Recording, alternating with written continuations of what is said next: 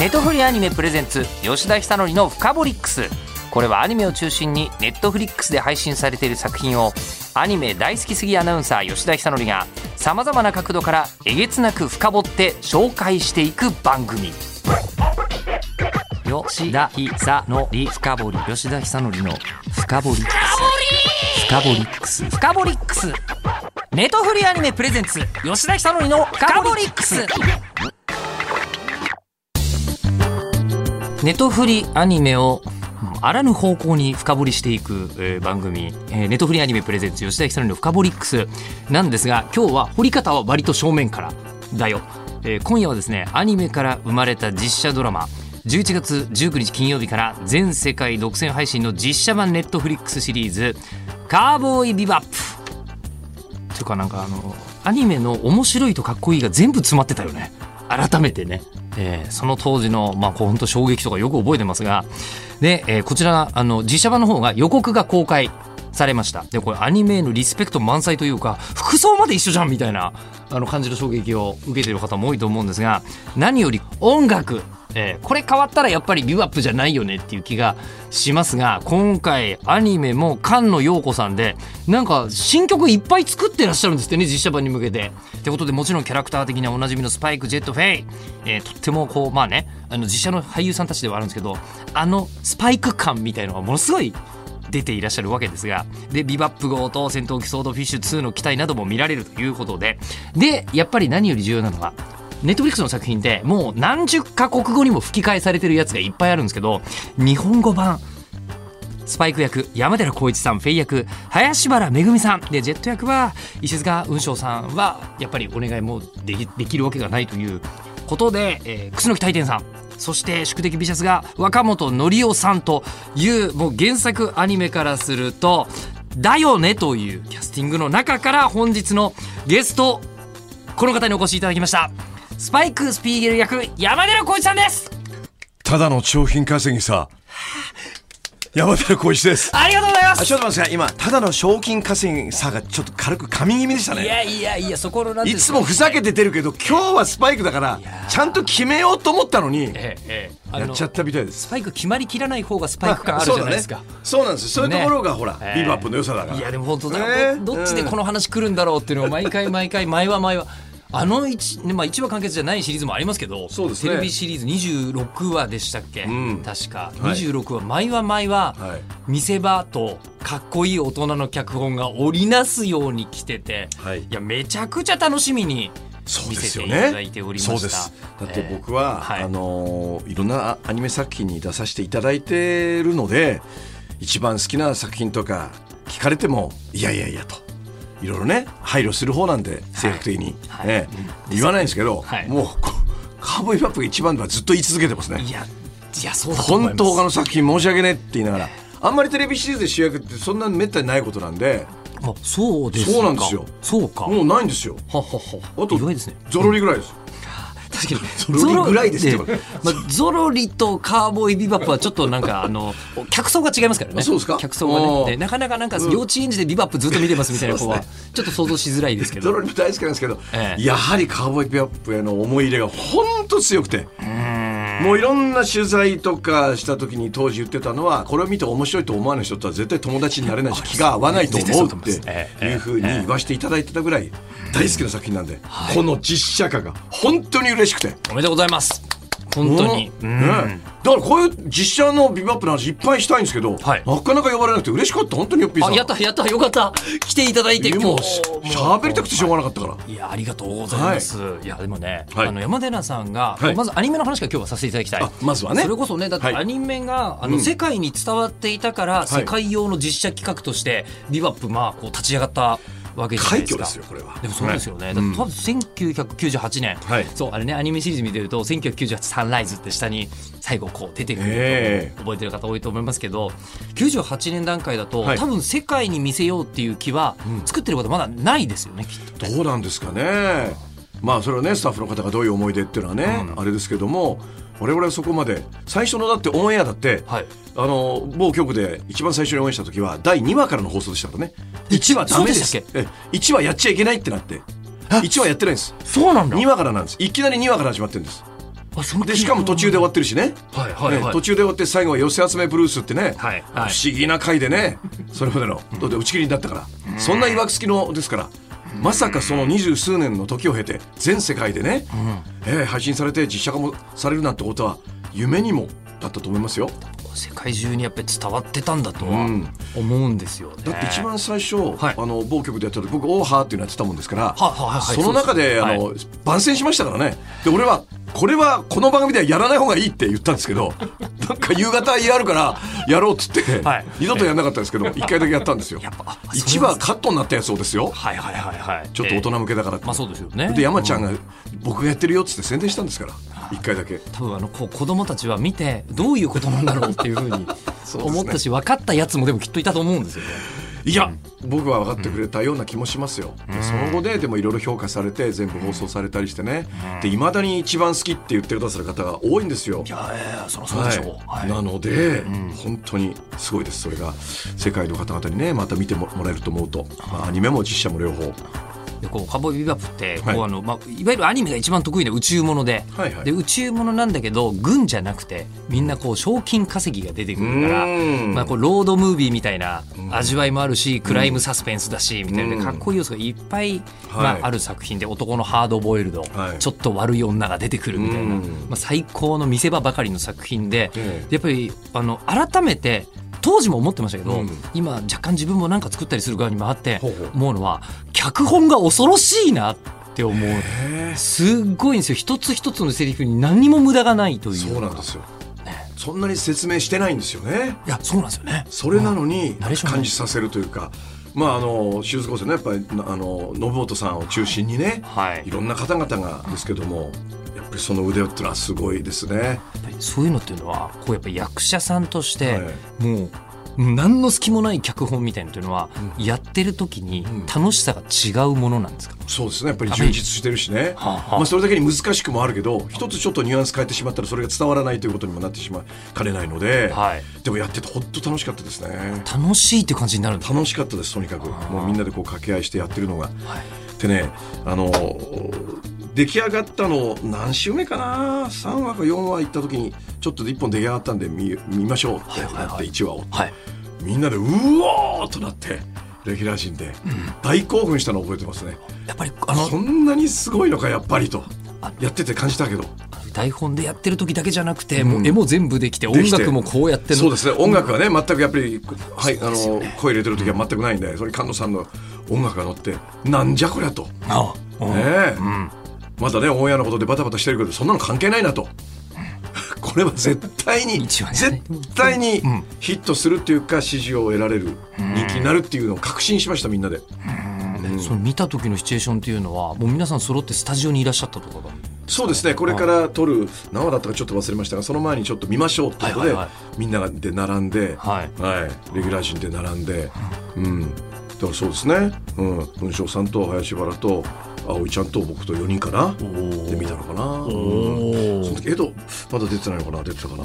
ぐらいの感じでしたけどみんなでうおーってこれ最高だな。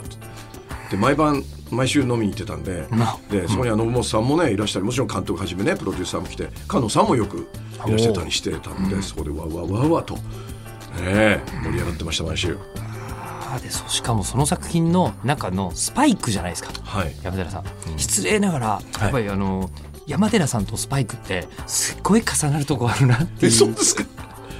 重ならないでしょ。雰囲気はね。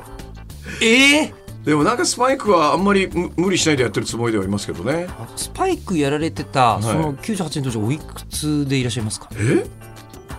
よ23年前だと。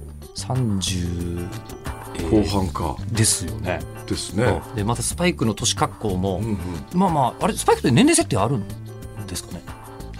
大体あるんじゃないですか？はっきりはしてないけど。なんとなくまあ、うんうん。まだあのなんですかね若者ではもうないけどそうですね。中年というにもまだ早いぐらいうのん年齢なんで、まさにその当時の山寺さんの年齢感いやどうどうですかね。近いんじゃないですかね。僕の感じはないと思いますけどね。本当ですか、ねえあれ逆一番近いキャラバってやっててカバオって言ってますからね。ねあれ子カバオ供ですけど君は、ね。カバオ君はカバオ君でね、また ですけど。感じるとこありますけど。いやでもちょうど嬉しいですよね。なんかね、えあのこう見た感じでやっぱスパイクって決める時は決めるけれども、うんやっぱりどこかあの男の哀愁と隙があるじゃないですか。で、えーでも最後やっぱり73でかっこいいよね。スパイクみたいな感じで山寺さんっぽいなって思いながら。あ そうっすか。逆に言えばいや嬉しいですね。スパイクのイメージで見てるのかもしれないんですけど。そそんな人少ないと思いますけどね。でもあのちょっとだるい感じがねいいんですよね。だるかっこいい。というかね。だからとにかくピンチに陥れば陥るほど軽口叩く的な。それはずっと言われてましたね。スタッフの方からね。そういう言われ方をしてたんですか？ええ、そうですね。あピンチの時にいっぱいいっぱいになるなみたいな、そうですそうです、はあ。そういうこそ軽くと。でちょっとだらーっとしてる感じでかっこよくというそういうテイストっていうかね。それは作品を通してそうなので皆さんも芝居の中でそういう感じをっていうのをよく言われてましたね。つい一生懸命になって力入っちゃうんで、まあ、そういうシーンもありますけど、そのシーンが今日愛に伝わっているのが、はい。お召しになってるパーカーが、えーあの黒いパーカーの真ん中にですね、はい。えー実はあの スパイクがこう建物にもたれかかって立っているやつ、そうであーこれ何かの時にね、はいえー作られたやつでしょうけどね。この間ちょうど実写のをね撮ってる時に、はい。ねスタッフの方からいただいたんで今日気合い入れて着てきました。ああと菅野さんがタンクの T シャツを作ったんでね。それは半袖だったんで今日着てきませんでしたけどね。ーちょっとね季節がね。シートベルトのタンクっていうのでシリアルナンバー入りの T シャツをねキャストに配ってくださって。菅野さん実写版の録音にも来てくれたんですよこの間。あそうなんですか？はい。顔出してくれて。そこでいろいろお話をしてね嬉しかったですぱりこうみんなこう思い入れが深いんですねビバップに関して。そうですね。だから本当に雲翔さんね。ねは早く行き上がってね本当これやりたかったと思いますよ。そうですよ本当に。へーいやーまあねそこに関してはもう本当にもったいないお話としか言いようがないはい。ことではありますが、はい。で、えー今回実写版がはい。スタートすると、そうなんですよ。よ実写化のねお話ってのはずいぶん前からなんとなく噂で聞いてキアヌ・リーブスがやるんじゃないかとか劇場になるんじゃないかとかっていうね聞いてたんですけどその後どうなったのかなと思っていたらネットフリさんでシリーズ化というこれがあるし、もちろん劇場っていうのもねなったらいいなと思ってましたけどシリーズでやるっていうのはやはりカブバップねシリーズものなんでこれが本当に話を聞いた時は嬉しかったです。飛び上がりました。うん。まあ飛び上がったってやるっていうのを聞いてそれで僕がスパイクやらなかったらもう本当がっかりですけどね。へーでもね山寺さん以外がやってるとこ想像したくもない。いやわかんないですよもう、えーもうこの年ですから。いやいやいやいや。今若手でいっぱいいますから。いやいやいやいや。れそうなやつが。えー、ここはスパイクは無理でしょここに違うやつが座ったら僕乱入して邪魔に それしてください。来るとこだったそれはぜひしていただきたいと思いますけど、ただこう実写でやるということが、まあ、決まって、はい。まあ、映像制作の方には、んうん。まあ、山寺さんから絡むことはないわけで。すいやもちろん全く。えーはい。ですよね、でそうすると一番初めこうご覧になったのは、今回のこう吹き替えをやりますよということになって、ん。こう届いた映像をご覧になったのが初めて。そうですね。ビジュアルとかはもうねあすでにオファー来る前から出てたので見てましたけども実際動くものを見たのは「さあ」ってやりますよって言われて渡された、ええそのリハーサルの映像がね初めてでしたね。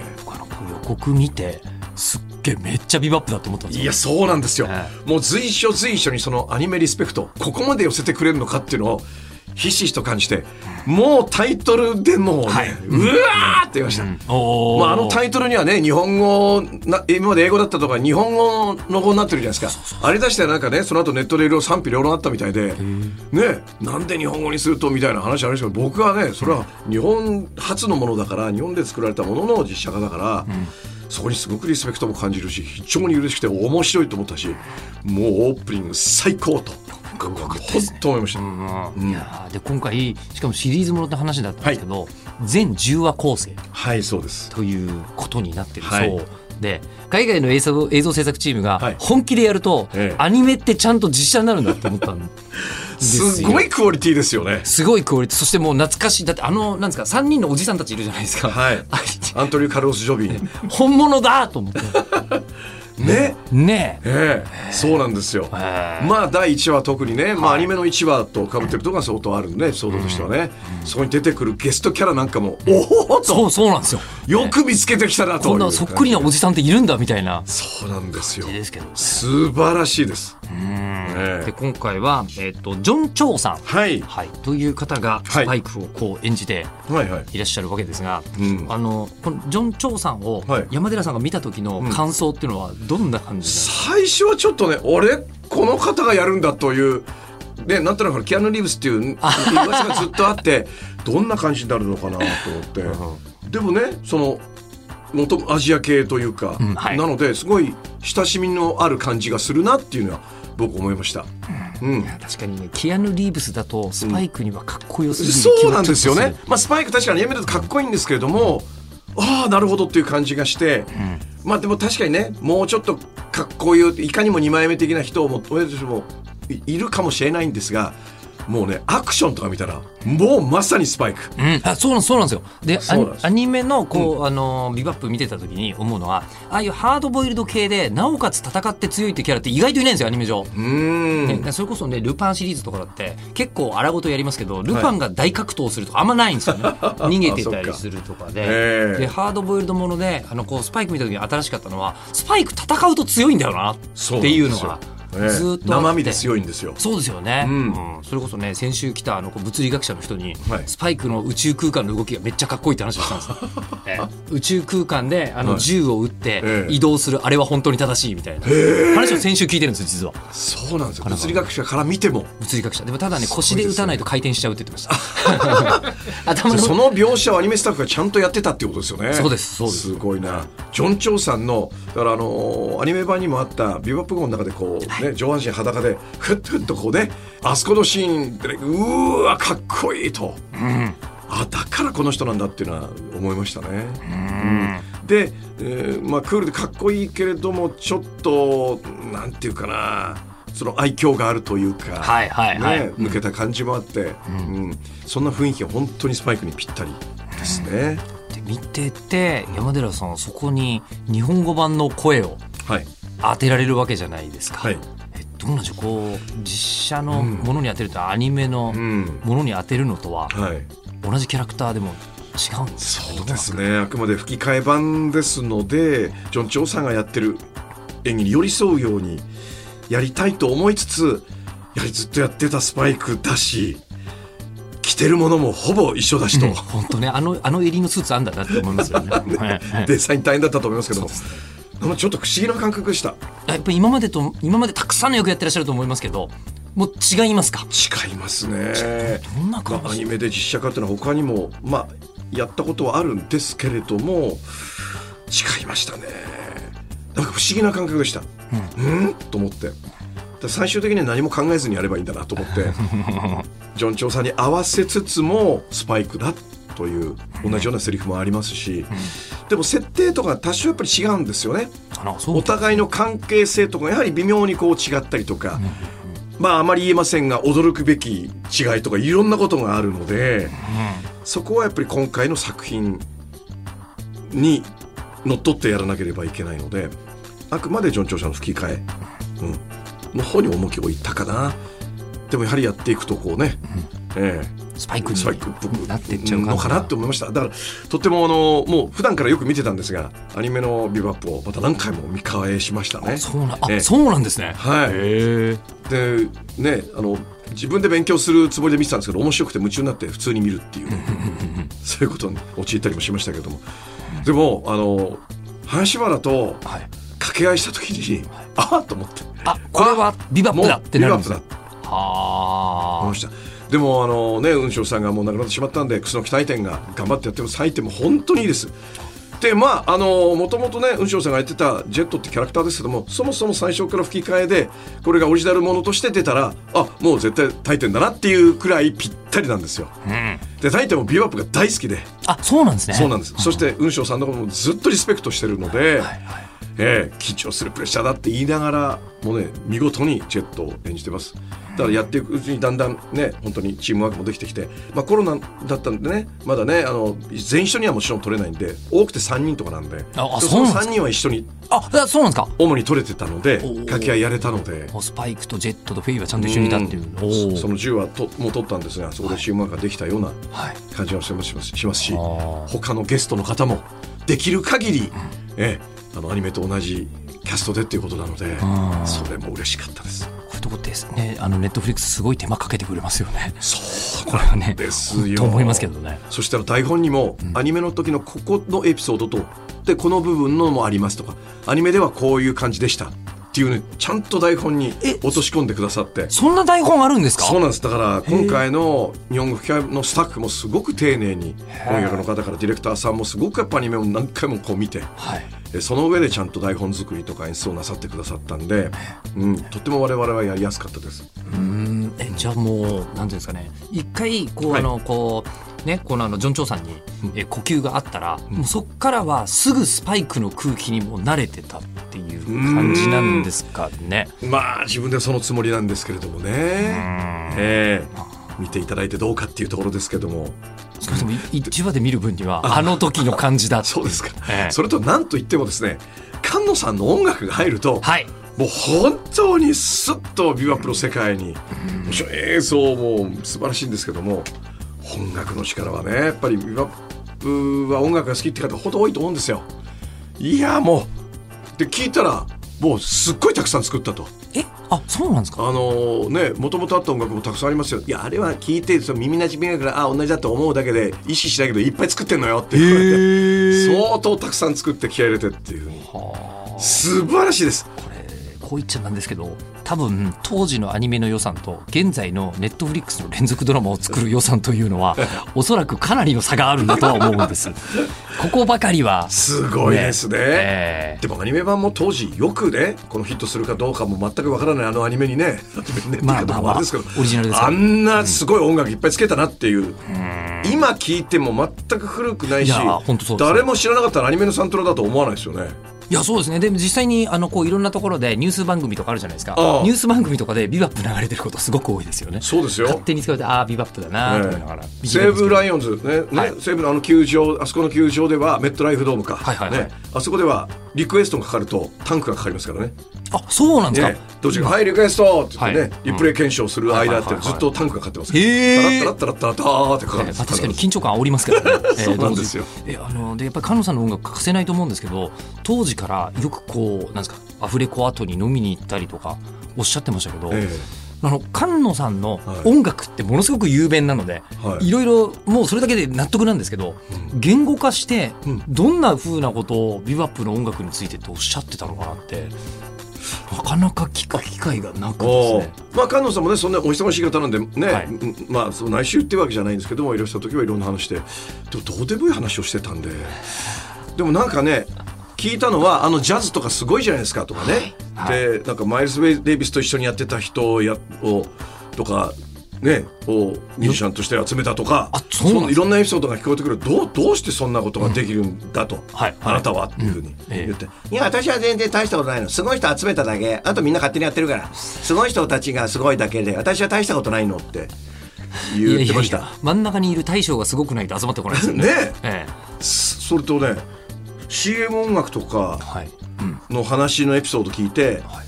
あのじゃあ神野さんこういう CM でこういう商品でこうなってこうこういうイメージでああそうですか、えーじゃあいつ頃までにどうのこうのとあできましたって。打ち合わせ終わりにできましたっつって。じゃあ聞いてください打ち合わせ終わりに？打ち合わせなってあはいはいって感じでえいついつまでに？えあできましたって言ってその場でポロロンってなってこれだっつって採用されたっていう話を聞きましただ本当の天才ってそういうことなんだねっていうのをえ林監督と言うっていうね。はあ、その勢いで,、はい。で今回はネットフリックスで新しいシリーズやる、はい。でコンセプトは、まあ、あのもう今のはっきりここまでの話でも分かると思うんですけどすごく原作へのリスペクトがあるので軸をぶらさないのは多分一緒だと思うんです。音楽的な感じもはい。同じのでいきましょうよっていうのは多分みんなが思ってたうん。と思うので、そんだけじゃはっきりしたものを菅野さんに渡したら、菅野さんがものすごい数作られちゃったっていう。っていうことでしょうね。はあ。まあ、どういう段取りで作ってるのかわかんないです。どどこまでがねどこまでできてどこまでどういうふうに発注するってことは一切わかりませんけどもなんでこんなことができるんだろうって思いました。本当に見事に映像と音楽のマッチというかマッチというかまあもうここ想像をどんどん超えていきますよね。だから楽しいんだと思って。今こう上松則康さんっていうすごい、まあ、今の最先端のアニメ音楽作曲家の方がいるんですけど上松さんが菅野さんだけにはどうやったって叶う気がしないと。でしない理由というのが、あ菅野さんは喋る日本語を僕らが喋るように音楽が作れる。っておっしゃってて、あ。その感じわかるって思ってたんですけど、ね、しかもジャンルとか関係ないですもんね。全部全部。ヘビメタ作れと言われたら作るし CM の面白い感じの音楽作れって言ったら作るし大バラード作ってくださいって言ったら作るすよ。すごいですよね。的なね音楽もたくさんあるからね。でもしかもはい。今のお話だと多分ストーリーとしては、まあ、オリジナルってことですよね、ちょっとちょっとずつ、あ。あの変わってることがある、えーそうですね。だからこのエピソードとこのエピソードを足した的な感じもあればうん。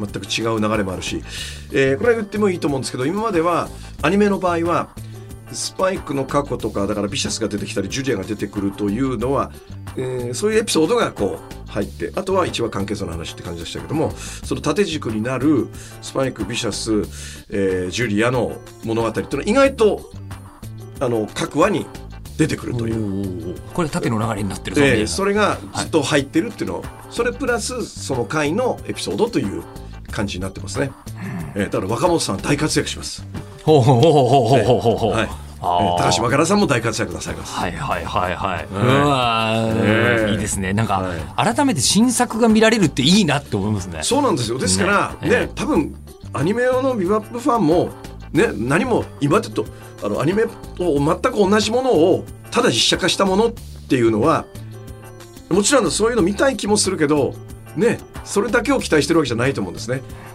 現代だからこそ作れるその実写版のカーブビバップというまだ新たな作品というものを、まあ、皆さん期待なさってるだろうしそういうものになってるのでそこを皆さんにぜひ楽しんでいただきたいと僕は思いますしよりハードになってます。ハードに？はい、なんかねすごいです。ででもまあ生身の人間たちがやるとね、まあ、こうなるよなって感じはするんですよね。生身の人間がやるとよりハードになる。うん。もうえーどうなんだろうなんかあの撃たれて振り切れてます。すごいです。マジで高い窓からこう撃たれて落ちたりとかするじゃないですか。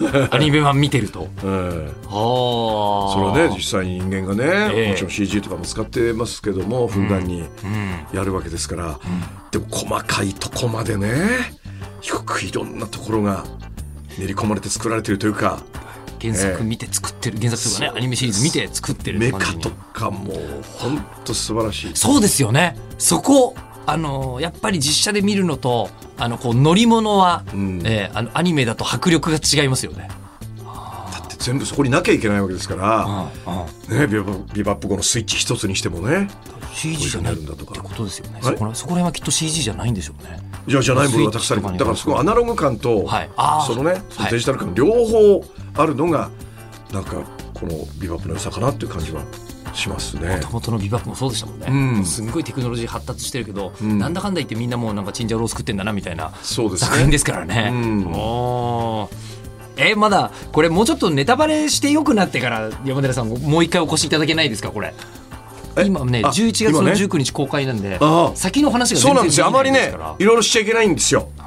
ええ。ね。ええ、たくさんの方に見てほしいのでたくさん喋りたいんですが、はい。なるべく先入観なしに見ていただきたいっていう気もするのでう、ーん。うん。とにかく面白いってことすごいってこと。をそうですね、はい。そうですね、はいことで。10本一気見する人が本当にね多分と思いますよ。多分一気見しちゃうと思うんですよね。ねえ。えあだってこの間あのこうなんですか物理学者の方、はい。先週来ていただいて物理学は詳しいけど、ビバップ今回初めてだったっていう方がおー、えっと、4日で全部見て、えー仕事に支障をきたしたっておっしゃってましたからね。あすごいなそうなると思います。今回もまた。嬉しい。そしてね全世界アニメ版もはい。あのこの間配信始まりましたのではい実写版見てねそれまでアニメを知らなかった外国の方々もねうんうん。元はどんなんだというふうに見ていただいてね,、ねどんどんどんどんこうやって広がっていくといいなっていうふうに思います。でね、今ネットフリックスで元のアニメ見られるんですけど改めて見てみて23年前だと思えないっていうのとえー個人的には地デジ化の、えー前に見てたんであの当時の、あのーカーボーイビバップ、え。えーちょっと若干画角がね。そうゴーストとか出ちゃってたやつが、ええ。今ネットフリックスで見るとこんな綺麗だったのかみたいな、うんうんうんうん。すごいことだ。2000 1998はギリギリまだ大学生でまだ全然アニメの仕事とかさせてもらうとか思ってない時代。そうですか。はい、はい。学生ですかその当はい、時。まあまああのかおオタクではありましたけど、ええ。普通にもう映画館とかねテアトル池袋とか並び並びに行って見るような子ではやりましたけど、え僕は本当にスパイクをやれたってことに嬉しく思ってて実はその前にある大作のアニメの大作というか人気漫画がアニメ化されるにあたってオーディションでなんか受かったって言われたと思ったんですよ僕は。もうほぼ決定だみたいなお知らせいただいたらもっとぴったりな人いたんでその人になりましたっていう大ショックなことがあってその直後にこの話が来て、そっちまあ落ちたから来たかどうか分かんないんですけどよかったと思ったんです。でもなんかこうね何か大きなものを手にしそうでなんだかんだ言ってやり遂げたけれどもそんなにすごいもんじゃなかった感ってスパイクじゃないですか。すごく、ええ。えでもそこってなんかやっぱり山寺さんとスパイクのシンクロするところをいや感じますね。いやたまたまだと思いますけど僕にとってはありがたいことでしたね。うんいやなんかもう一回が見られる。はい。はい。のがこのぜひ楽しみにしていただきたい11月からということですので。19日。はい、19日から改めて全世界配信に実写版がなります「カーボーイビバップ」についてじゃあ最後に山寺さんからもう一言だけいただいてもよろしいでしょうか、お願いします。はい。とにかく最高のエンターテインメント作品です。えー、アニメを見てた方も見てない方にも、どうしても見ていただきたい。見てもらわなきゃ困る。いや、あなたのために言ってるんです。そうですあぜひなたのために、ぜひ、実写版のカーボーイバップ、お楽しみに。ということで、えーカーボーイビバップ、えーアニメ版も実写版もスパイクは山寺浩一さんです。ということで本日はお越しいただきましてありがとうございましたあり。がとうございました。ネットフリーアニメプレゼンツ吉田久典のフカボリックス番組ツイッターもあります。アットマークフカボリックスをぜひフォローしてください。ではまたお会いしましょう。ネットフリーアニメプレゼンツ吉田久典のフカボリックス。ここまでのお相手は日本放送アナウンサーの吉田久典でした。